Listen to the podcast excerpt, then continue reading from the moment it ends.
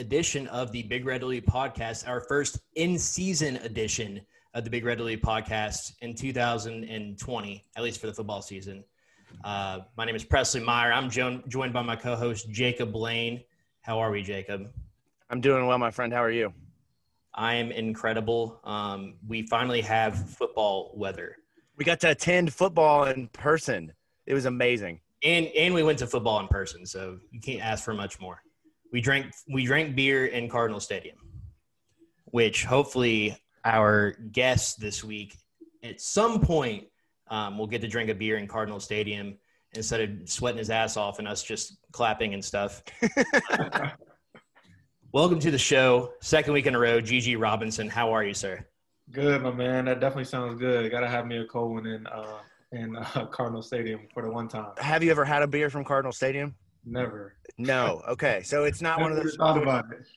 You didn't go to any of the concerts or anything when you were a student there. Nope. And even if I did, I probably wouldn't be trying to be seen drinking a beer, so I wouldn't have had one. Yeah, I got to tell you, man, the beer at Cardinal Stadium has. I don't know if it's got drugs in it, but it is. It is crack. It is It's different, huh? it is there is a reason why fans are late getting there and are always gone from their seats because the beer is crack but let's let's start uh, just we'll keep this kind of simple uh, gg biggest takeaway uh, overall impressions of what you saw on saturday Basically, that the offense looked very well, like as expected. Definitely expected uh, a big season out of the offense, and they looked really well. The defense looked very good as well. Obviously, everybody knows uh, that the special teams need to step it up a little bit, but I have no doubt in my mind that they're getting that corrected in the locker room this week and on the practice field this week.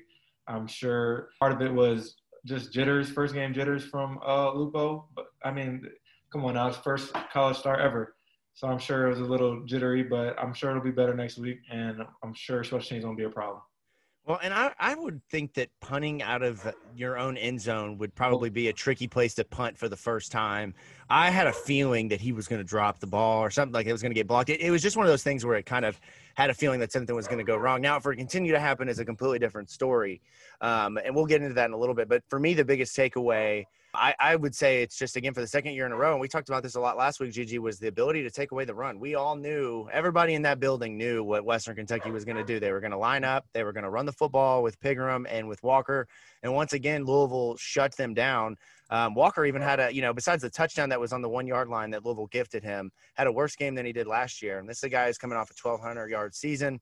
Quarterback is a guy who's fast, can make plays. We saw it at times when he got some space, but kudos to the defense, man, for their their speed was uh, on full display. And Gigi, my friend, I got to give you credit for the Monty Montgomery plug last week because he looked like the best player on the field anytime he was on the field. Um, he's him and Yaya Diaby were the two guys that to me stood out the most. Um, I think CJ Avery probably had the best game, and, and Dorian Etheridge. They both played really well, but uh, man, that defense is fast. They are fast. Now it's gonna be interesting to see what happens when a team can throw the football. Because I don't really know if we got to see how good the secondary is going to be, Presley. But uh, for me, the speed of the defense was was the the biggest takeaway of the night, and that's not even mentioning the offense. Yeah, I mean, if, if we're talking the biggest takeaways, right? Like, I, I think that it's kind of our job as somebody on the outside who's trying to break down the game and trying to figure out who's who's gonna where you should improve. I think that if you take away um, kind of 14 points that that Louisville gifted gifted Western Kentucky, the seven points they scored was with five minutes left in the game. The big takeaway for me is that the offense was exactly what we expected and kind of just threw the brakes on at, at the end of the game and kind of ran the clock out a little bit. And the defense was a little bit above where we expected. Um, I, I, think that exactly what Gigi said was right. You know, there's continuity in, in the coaching staff in this offseason, and Louisville took advantage of that. And they took advantage of um, having an athletic department that did anything and everything they could to get the team back into, you know, back together, back as one unit, probably earlier than almost any other team that they're going to face this year. Um, so I think the combination of those two things, it, outside of special teams, they did not look rusty at all. That, that's what that's my biggest takeaway is that they just looked ready ready to go. If you take away kind of that, it's definitely some outliers that that led to WKU scoring 21 versus um, Louisville giving up 21. So um, that, that that's my biggest takeaway.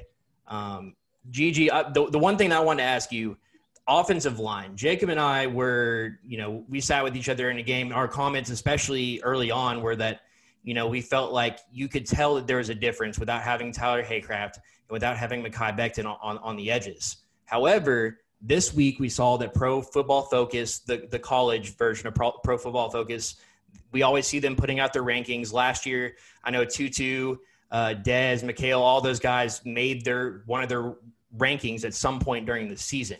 But they ranked Louisville's offensive line. GG, I'm sorry. they ranked you in their in their rankings at some point during the season. You got that Twitter shout out, got that Twitter love. Additionally, this season they started off number one in Pro Football Focus. I personally felt that I didn't feel like they, that Louisville was the number one offensive line in the country on Saturday. I thought that we saw improvement as the game went on. But I mean, you look at the, the first drive, I, I believe it was the first drive or the second drive where a defensive end got, got to Cunningham. He fumbled the ball. Luckily, you know, somebody fell on the ball. In your opinion, after that long winded um, explanation, yeah, where's the question at, my friend? No, I got the question. I got the question. okay. All right. No. In your opinion, do you feel like Louisville was the number one offensive line, or do you think they they were? You see the way they performed as being above average, or do you think that there's still areas where they can work on? So I'm with you. When I thought it was gonna be a long game, when I seen Malik get hit super hard in the back and cough up the ball, and we were super lucky to, to jump on it. Yes. Because I definitely, when I seen that, I was like, oh my goodness, what do they have going on? Like, I'm like, there, I know they're missing some guys right now, but yes. I definitely think they stepped it up. Like, um, I didn't think the running game got going as it needed to but I definitely feel like that the offensive line stepped it up as much as they needed to. I'm who am I to say that I, I, didn't watch every single down from all the I know the Pro Football Focus guys. They sit down, they're watching every single clip, evaluating every single player. I didn't do all that, so I can't sit here and say they weren't the number one offensive line. I definitely think they look good, and I think that's all credit to uh, Coach Ledford because, like we like I said last week, they're not going to wow you with their size. They're not going to wow you with their speed. Like it's all about technique and coaching that they're getting from Coach Ledford. He he has the the right plan for those guys for for the skill set that his guys have. He has the right plan to make them uh, excel, and that's exactly what happened this week. Yeah, and I mean the numbers back up a little bit of uh, you know how dangerous Western Kentucky's defensive line looked early, and I got to say that that's an experienced defensive line. D'Angelo Malone was the Conference USA Player of the Year last year, and uh, was one of the top uh, sack getters in the country. So you're talking about a, a, formidable line. It's not some some line of you know some scrubs, but they finished with with ten tackles for for loss. They had one sack, a couple more quarterback hurries. I mean they were they were making plays early. Uh, kudos to them. Um, but Louisville figured it out. You know, they I saw that they were rotating uh, Cam DeGeorge in there for Robbie Bell. Um, they had a couple of other guys that got in and got snaps. You know, I saw Adonis get beat a couple of times. I saw Renato Brown get beat a couple of times, but those guys never hung their their hats. They, you know, they kept pushing and kept playing. And um, it looks like Louisville, obviously, you know, GG, maybe this is something that's that's obvious, but it seems like the offensive line gets a little bit more confidence as the as the offense starts to move the football, whether that be through big plays in the air uh, or just some of the the you know the ground pickups that they had. But you could tell their their confidence improved as the game went on. Uh, and once again, man, talking about Malik being dangerous, uh, you know, I think it was the the stat he led the country last year in clean pocket passing. When they gave him time to throw the football, it was unreal uh, what he did. And I, have got to say this the Dez Fitzpatrick catch, I still don't understand right. how he got that ball. I've seen the tape now. The defensive back backed up a little bit, got scared of the football and Dez kind of coming at the same time. But man, that play, the, the, the first play to Braden Smith, I think it was on a third down where they bailed us out. Um, the offense was was really hitting, and the uh, the the run game. You mentioned that. You know, it never really felt like they were a big part of the game, but yet there they you know they carried the the time of possession and and really were able to dominate the line of scrimmage late. So I think that there was a lot of good takeaways, but moving into week two, I think that there's a lot of improvement that's got to take place. And the the first place, and let's talk about this for a little bit. GG is special teams. As a as a defensive player, how deflating is it? Uh, are you you know you you've gotten a little bit of a rest. The punter comes out, botches a snap, they they fumble, whatever happens, and you guys got to go back out onto the field. How does that one like? How do you keep yourself from getting frustrated at a punter when he does it multiple times? Obviously, I know that all the players on the team want to be supportive and be there, but like, how does how do you guys deal with that? And then how do you move forward? Um, you know, going back out there and having to fight off of somebody else's mistakes. You're most definitely gonna be frustrated and mad at the punter. That's always gonna happen. Like, I mean, shoot. Uh, you're always going to be mad at the punter. Like Mason was is was my roommate was my roommate. Sometimes he would have a bad punt, and obviously I'd be mad. Like I'm mad because that's field position. That that's hidden yardage. That that hurts that hurts your defense and hurts your team. But obviously you have to go up to like I always go up to whoever had the bad punt. So in my situation, it'd be Mason. You always got to go lift them up because if you are to just everybody's mad at him, he's coming to the sideline, everybody's like cursing at him and whatnot it's going to happen again and again and again, and you're just going to keep getting mad. So all you have to do is build them up. You know that they went through a whole off season of training just like you. That they practice it every single day. They didn't mean to mess up. Obviously, they're not trying to do that. So just got to build them up and know that, and still have the confidence in them that next time they go out there, that it'll be a much better result. Yeah, and then it's not. Uh, I think Louisville fans wanted to obviously kind of point at Logan Lupo, and obviously two fumbled snaps. And uh, Scott Satterfield said in his press conference yesterday that you know there were some protection issues on the second one, uh, but the special teams as a whole was not good. I mean, the punt return, Rahjai never really got a chance to get going. Which I still, Presley and I, every time he went out on the field, we've got to be the only school in the country that's got a linebacker returning punts. I, I would be willing to bet maybe the first linebacker ever to return punts, but he never really got a chance to get going. Um, you know, I've never played high level football, so I don't know where that falls and, you know, whether that's them taking him away or, you know, just things not being opened up and created. And then Hassan had the, the really bad play coming out of the end zone on the kick return where he, you know, went, went east and west and finally lost, you know, a ton of field position, ended up back by the goal line. And so the special teams as a whole, they really need a lot of work. And so, you know, obviously, Gigi, I know you play defense, but what does a week look like, you know, for a group you say it's the defense, right? We can use them as an example. Last last year after the Miami game, where it's so obvious that things went wrong. Where do you start? Like, do, do you just go back to, to square one? Did the, you did the coaches pull up all of the bad tape and make you watch each play and kind of walk through it? How does a how does a college football coach help teach a player through mistakes so that those don't happen again? So it starts that Sunday. You you travel back on Saturday night, and Sunday you're back in the meeting room it starts all on Sunday in meeting room. You're gonna have a meeting with the whole defense. Everybody's gonna watch your plays. So say one person messed up, everybody's watching it. Everybody's seeing exactly what you did wrong. It's not a chewing out session, but basically, that's like everybody's showing you, coach is showing everybody what you did wrong and how you need to improve it, especially for you and anybody else who's going to play your position. And then it goes on to the practice field because on Sunday nights, I know is straight. The first like 15 to 20 minutes is all corrections.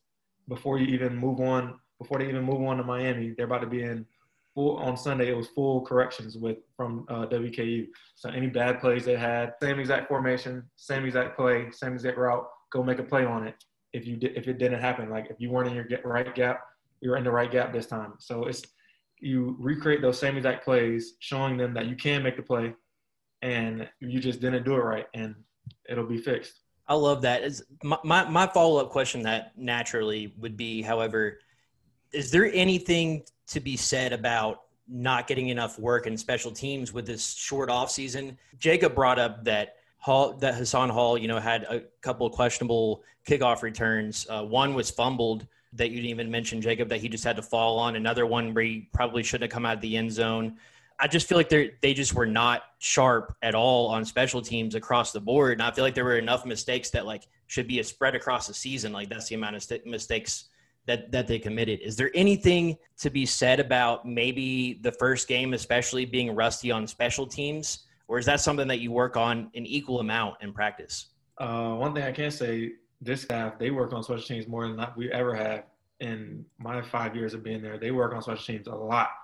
Okay. And so I definitely wouldn't. I mean, obviously, I wasn't in practice this year to know, but I definitely would think that they're working on special teams just as much as they are offense and defense. So there's no like there's no there's there's no excuse for it. But I think that they'll be back practicing and locking in on it. They'll spend even more time on it this week.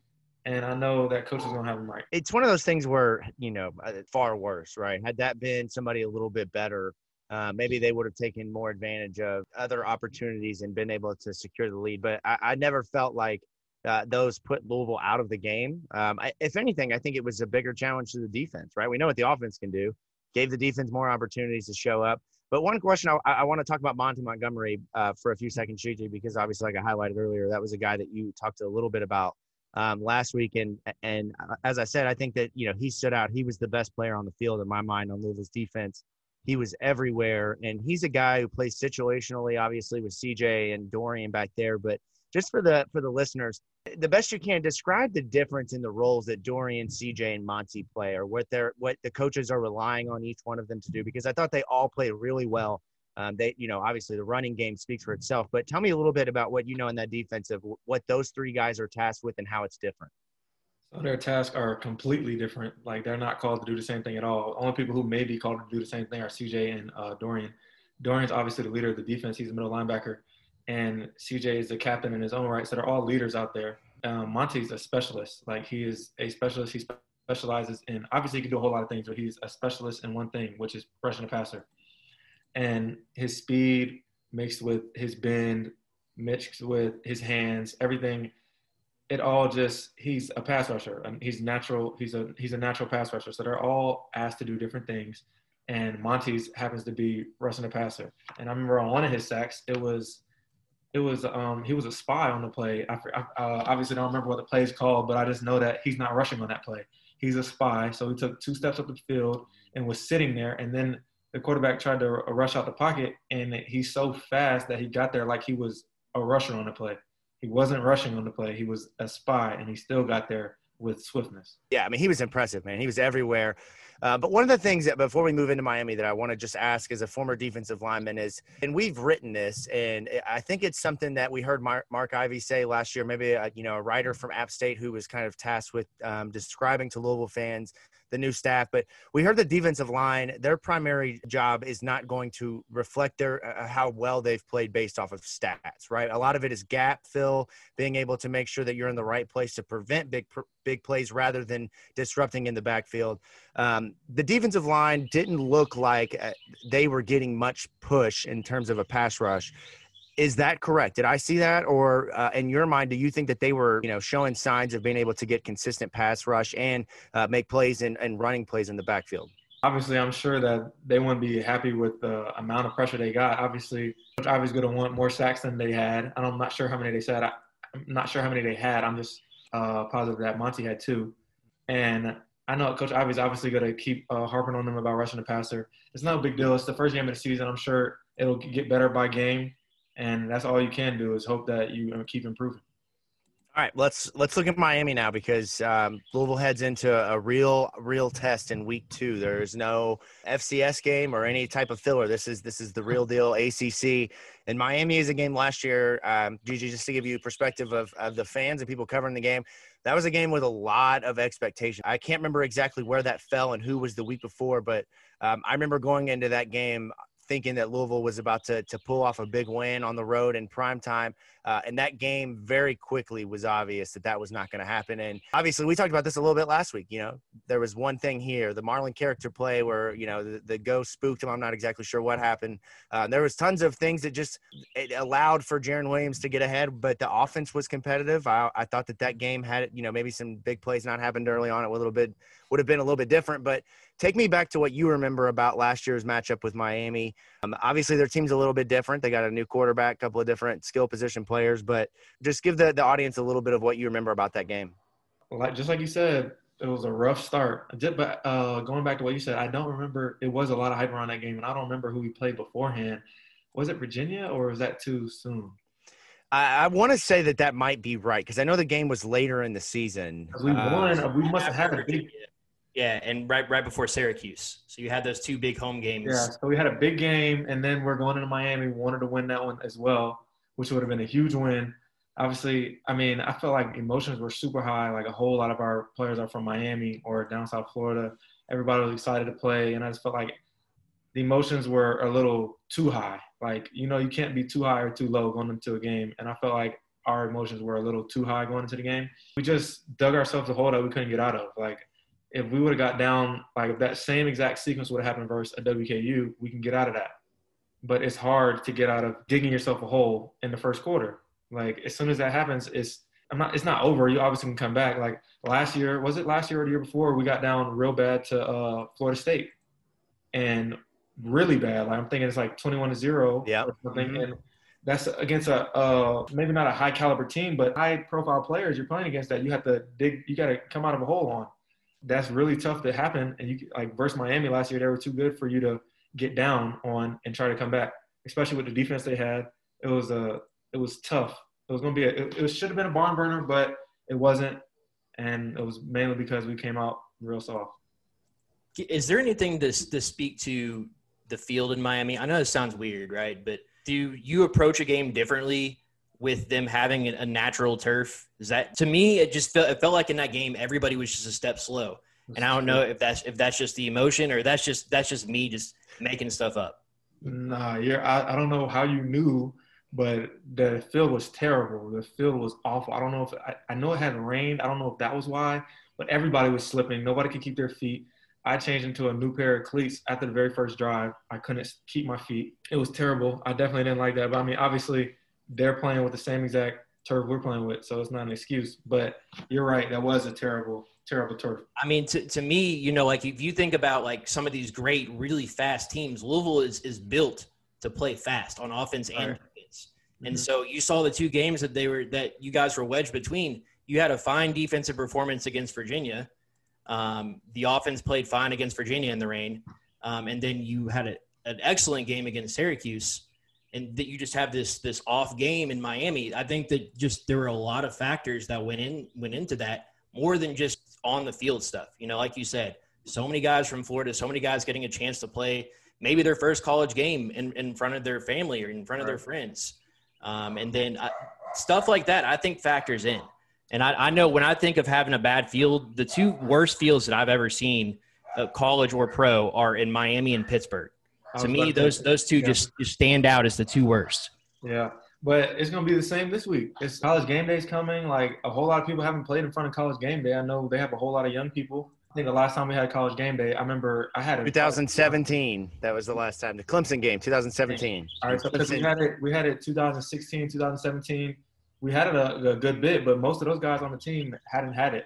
Obviously, it'll be much different type of college game day this go around because of COVID and everything. But man, if it was normal, it would be a whole lot of distractions. Having college game day, everybody's up at 5 a.m.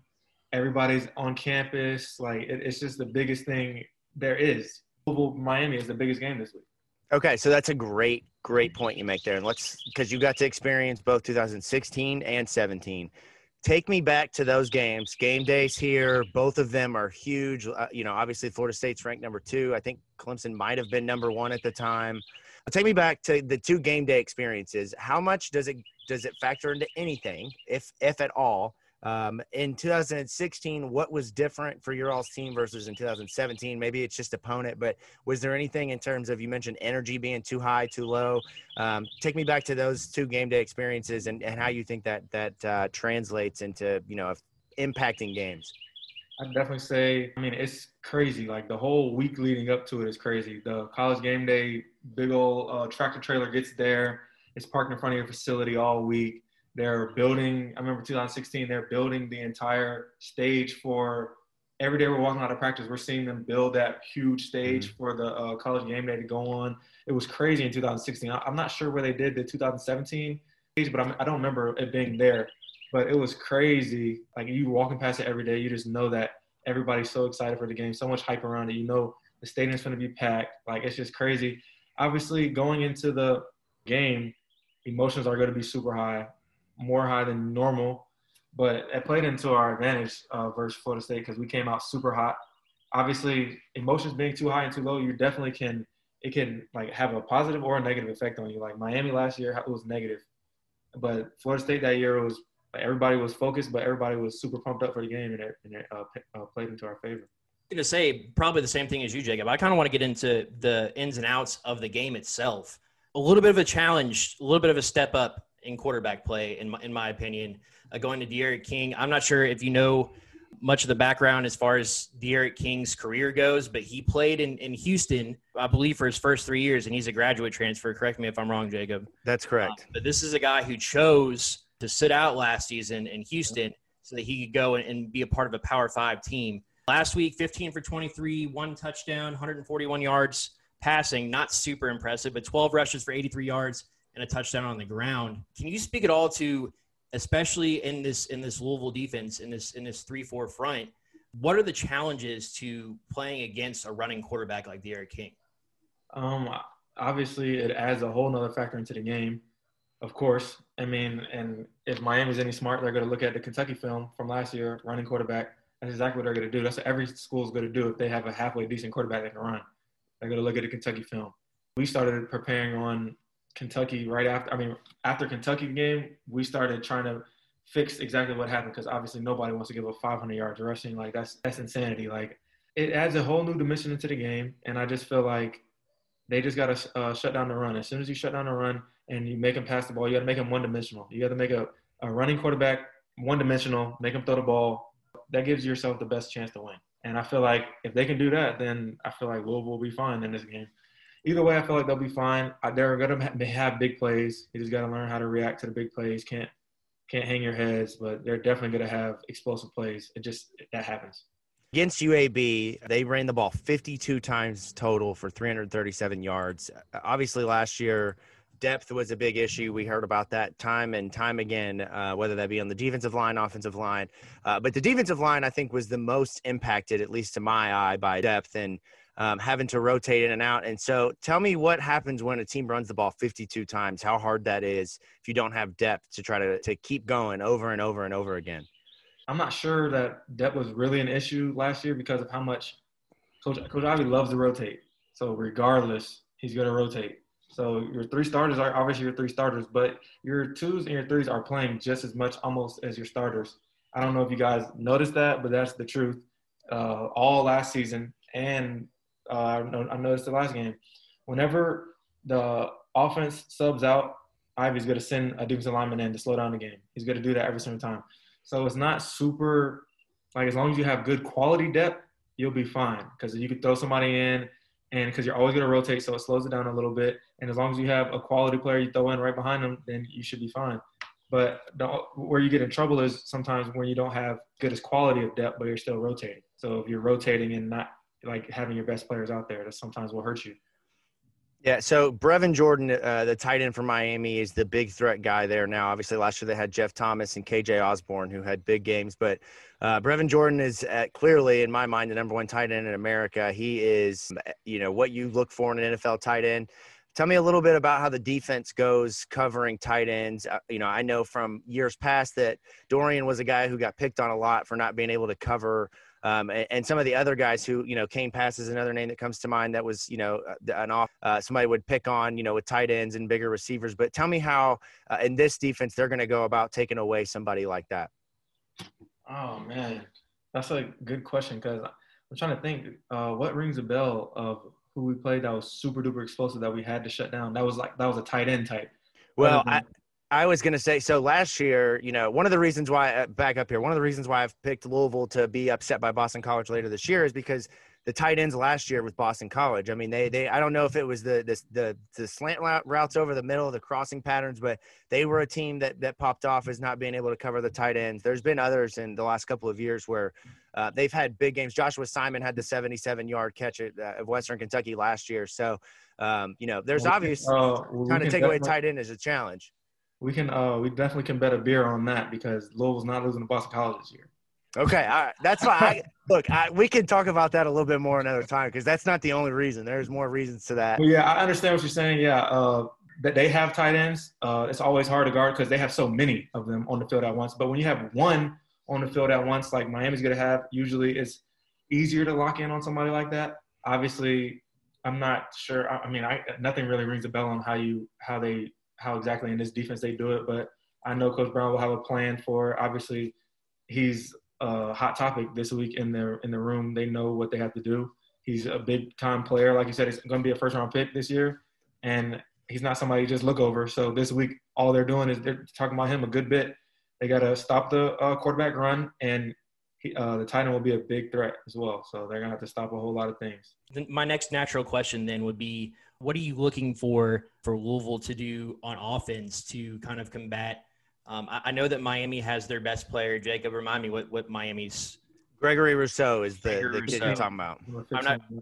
I'm not sure if you remember Rousseau from last year, but he is just going back to the offense for just a second. What do you think um, Louisville has to do to kind of step step up? I, I know last year, you know, you like you said, they wanted to match offense for defense and it just didn't work out that way. What do you what do you think that Louisville needs to do this year as far as their game plan on offense goes?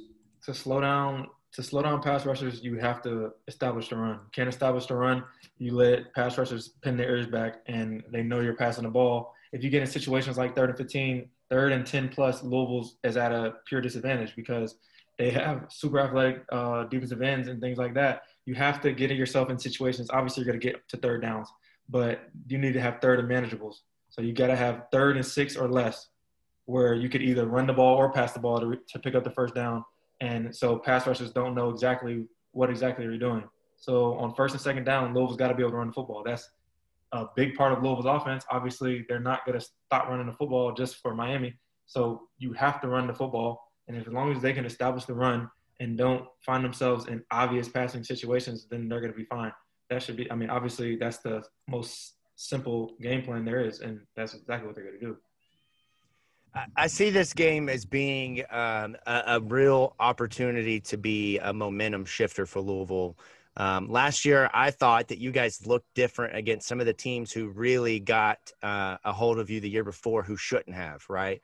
Wake Forest is a perfect example. They look, y'all looked different against them. There was times where motivation looked to be on your side. Like that was something that was kind of fueling you. In your mind, do these guys, are they going to keep that Miami score in the back of their head and allow that to be something that drives them as they're, you know, getting tired or as their backs against the wall? Like, do you see motivation playing a factor here? Yeah, I'm sure Coach Mike has some type of thing they're putting in, some type of saying he's putting in their ear about something. I'm, I'm sure the score is in the locker room somewhere, might be in everybody's locker. That's something they do. I'm sure they're everybody that's going to be in everybody's head. They know that they're going to be fired up for the game. Obviously, you don't want to lose the Miami years in a row. Obviously, they have a whole lot. We have a whole lot of people from Miami. Obviously, they want to get the win. It's a. It's not so much Miami and payback. It's this season they know what they what this season could bring, and they have to go out there and mean business when they uh, take the field. It's about time to get out of here, but we get we can't get let you get out of here without getting a prediction. How do you think this game goes? How do you think it plays out? Louisville minus two seems a little bit too easy. Uh, I definitely think Louisville is going to beat them by seven plus. I don't think it'll be as long as Louisville can run the ball. As long as Louisville runs the ball and doesn't make any mistakes on special teams, clean and flawless game on special teams, Louisville shouldn't have a problem. I feel like they'll be all right. I watched uh, Miami versus UAB. Not saying I wasn't impressed. Obviously, it was the first game of the season, so they may be a little rusty. They were way more rusty than Louisville was, especially offensively and defensively.